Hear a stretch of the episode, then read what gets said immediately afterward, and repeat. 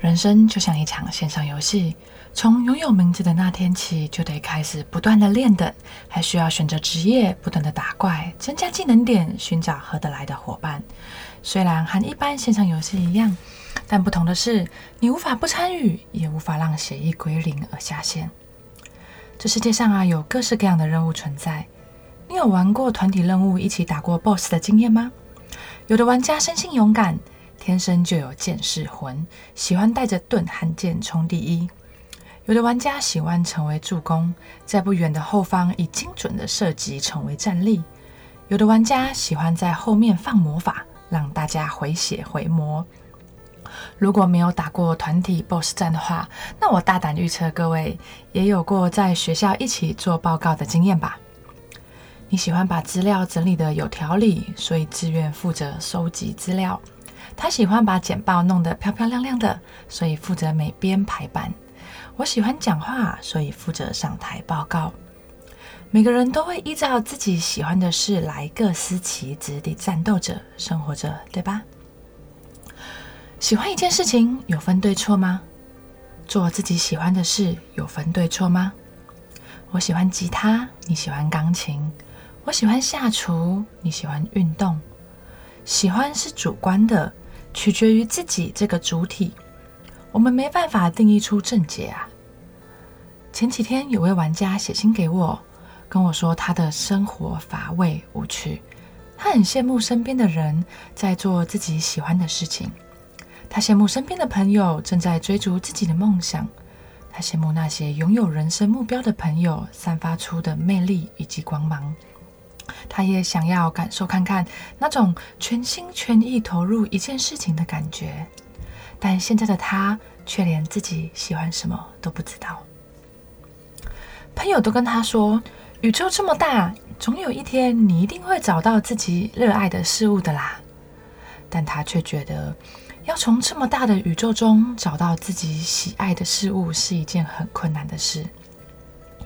这位玩家是宇宙先生。某天，宇宙先生走到了河岸运动公园，这里是他常常和朋友来打篮球的地方。不知道为什么，这天的公园特别热闹。才在想原因的时候，宇宙先生看到一位玩家眼睛发着光，笑得很开心。他身穿运动比赛的号码衣，衣服上面写着“河岸星光马拉松”。啊，原来今天这里正在举办马拉松的赛事。而这位玩家期待这天很久似的，早早就到现场暖身了。这位玩家是这场马拉松的参赛选手之一——乌龟先生。宇宙先生喜欢运动赛事的氛围，他决定坐在场边享受这天的下午。参赛选手们陆续到场了，现场越来越热闹了。在比赛开始前十分钟，工作人员们纷纷立起栏杆来区分。跑道的场内以及场外，突然有位女士走向工作人员，似乎在示意着什么。接着，工作人员把栏杆移开，让一位玩家走进了比赛场地内。这位玩家踏进比赛场地的同时，那位女士扔了个东西给他，那是参赛选手都必须要穿戴的号码一背心。原来这位玩家也是比赛选手，这位玩家是兔子先生。但是啊，兔子先生的表情流露出无奈，他不是自愿参与比赛的。各就各位，预备，砰！在鸣枪的同时，场边的应援声不断，每个人都在为自己喜欢的选手呼喊着、加油着。这场长跑赛制是二十一公里的半马。宇宙先生喜欢选手们散发光芒的认真眼神。他也喜欢撒拉 pass 的薄荷味道，喜欢选手们彼此打气的应援声音。不知不觉地就过了两个小时，比赛选手们陆续回到了终点。选手们回到终点后，纷纷擦汗、补充水分。有人在检讨自己的配速能力不够，有人在抱怨自己的运动鞋买错了。宇宙先生看到开赛前第一位到场暖身的选手乌龟先生也回到终点了。看着乌龟先生拿毛巾擦汗，接过了朋友递过来的矿泉水，迫不及待地和朋友分享他是如何调整呼吸，征服那段很困难的上坡路段，也分享他被突如他被突出的水沟盖绊倒的糗事。明明是说着路程中辛苦的事，但他的表情啊，却是那么的开心，那么的愉快，仿佛很享受似的。宇宙先生被乌龟先生享受马拉松的表情吸引到了，他上前去祝贺乌龟先生，说：“嘿，恭喜你啊，你很喜欢马拉松呢。”乌龟先生笑容很灿烂，说：“对啊，我超喜欢路跑的呢。虽然呢，他们都说我不适合路跑啦，但我真的还是很喜欢那种路跑带给我的快乐感觉。”乌龟先生闪闪发亮的眼神很耀眼。很吸引人，嗯，我能感受到你真的很乐在其中，哎，恭喜你喽！再次祝贺了乌龟先生后，宇宙先生离开了公园。在离开公园回家的路上，宇宙先生听到路旁传来自言自语的叹气声：“唉，爬到树上怎么那么难啊？”原来是一位在学爬树的玩家。你喜欢爬树吗？宇宙先生突然的搭话让这位玩家吓了一大跳。啊，不好意思，不好意思，吓到你了。我是宇宙先生。这位玩家挤出了礼貌性的笑容，回应了宇宙先生的自我介绍，说：“你好，我的名字叫灰天鹅。然后，嗯，其实我不喜欢爬树啦。”宇宙先生说：“这样啊，你似乎没什么干劲诶。”灰天鹅低着头说。嗯，是啊，世界上啊有很多事情是即使不喜欢，还是不得已得学习的啊。其实我小时候是喜欢跳舞的，但如果现在不学爬树的话，野狼游击队来袭击我们的时候，我会躲不掉啊。天色渐渐暗了，宇宙先生决定不要打扰灰天鹅的练习时间，于是道别了灰天鹅后，准备继续自己回家的路程。回到家后的晚餐时间，宇宙先生的家人窝在客厅看星光大道歌唱比赛的决赛。这时间点刚好是颁奖的桥段，而歌唱比赛冠军是一位嗓音低沉的选手。宇宙先生一边填饭，一边听着电视机传来的冠军得奖感冠军得奖感言。那位选手说：“其实啊，直到一年前。”我才再次发现我喜欢唱歌这件事情。我啊，幼稚园的时候很喜欢唱歌，我喜欢呢随着旋律唱出心情，用哼的也好，我觉得唱歌对我来说很开心。我也喜欢用高低起伏的音调啊、转音啊来传达那种快乐的情感。但可能是因为我的嗓门很大吧，嗓音低沉又很好辨认吧，而且当时的我还有一点口疾，我常常啊被嘲笑讲话不清不楚、支支吾吾的。还被说声音沙哑很难听，被说不适合唱歌啦之类之类的。因为那些评论啊，我之后就再也不再唱歌了，而我也开始淡忘我喜欢唱歌这件事情。后来啊，上大学之后，我有个朋友邀请我陪他去参加歌唱补习班。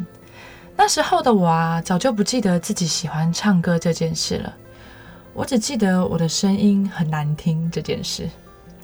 但在朋友的热情邀约下，想说还是去当做 KTV 玩玩就好了。后来还是陪他去了。后来啊，在期末歌唱发表的时候，也非常不意外地只被安排了几秒钟的表演桥段。现在想想，真的是花钱去陪衬凑人数当背景的。不过啊，在歌唱补习班的预演时，我们当时有一位外聘的国家级声乐老师。他仔细地听了每个人的声线，也重新调整了每个人的演唱桥段。那时候真的很意外，超意外的。老师听了我的独唱之后啊，让我拥有独唱一整首歌的时间呢。老师那个时候还对了我说一句话，他说：“你很喜欢唱歌，对吧？”老师这样突如其来的这句话，让我真的内心当中那股被遗忘的热情似乎被唤醒了。老师还对我说：“你的声音很有特色啊，怎么可以只被安排几秒钟演唱啊？”老师的那句话，完完全全让我回想起了小时候那单纯喜欢唱歌的自己。而从那天起，我重新找回了我热爱的事物——唱歌。宇宙先生听了歌唱比赛冠军的得奖感言后，手中的筷子停顿在空中。他想起来了他曾经热爱的事物。宇宙先生从小的时候就喜欢运动，他也喜欢体育课，不管是篮球、排球、羽球、棒球，每一次的运动时光，他都乐在其中。十五岁的那年，选择高中科系的时候，他想要选择读体育系，他想要延续他的热爱。他想要做他喜欢的事情，但是啊，他的家人让他却步了。家人对他说很多很多让他很受伤的话。他的爸爸对他说：“不行啦，读体育以后没饭吃啦，你要选对科系啊。”他的妈妈对他说：“你这么喜欢成为四肢发达、头脑简单的运动白痴是吗？”他的哥哥对他说。选择科系很重要，你不要选错了啊！宇宙先生很迷惘、彷徨，他心想：我喜欢体育，错了吗？即使知道自己喜欢运动，但最终还是败给了旁人所定义的对与错。旁人常跟他说：“你应该做什么啊？你得这样做才对啊！”我觉得你不应该做什么，我觉得你不应该选择什么，你应该什么什么什么什么之类的，这样的言语啊，慢慢的侵蚀了他的喜好，也让他遗忘了自己的热爱。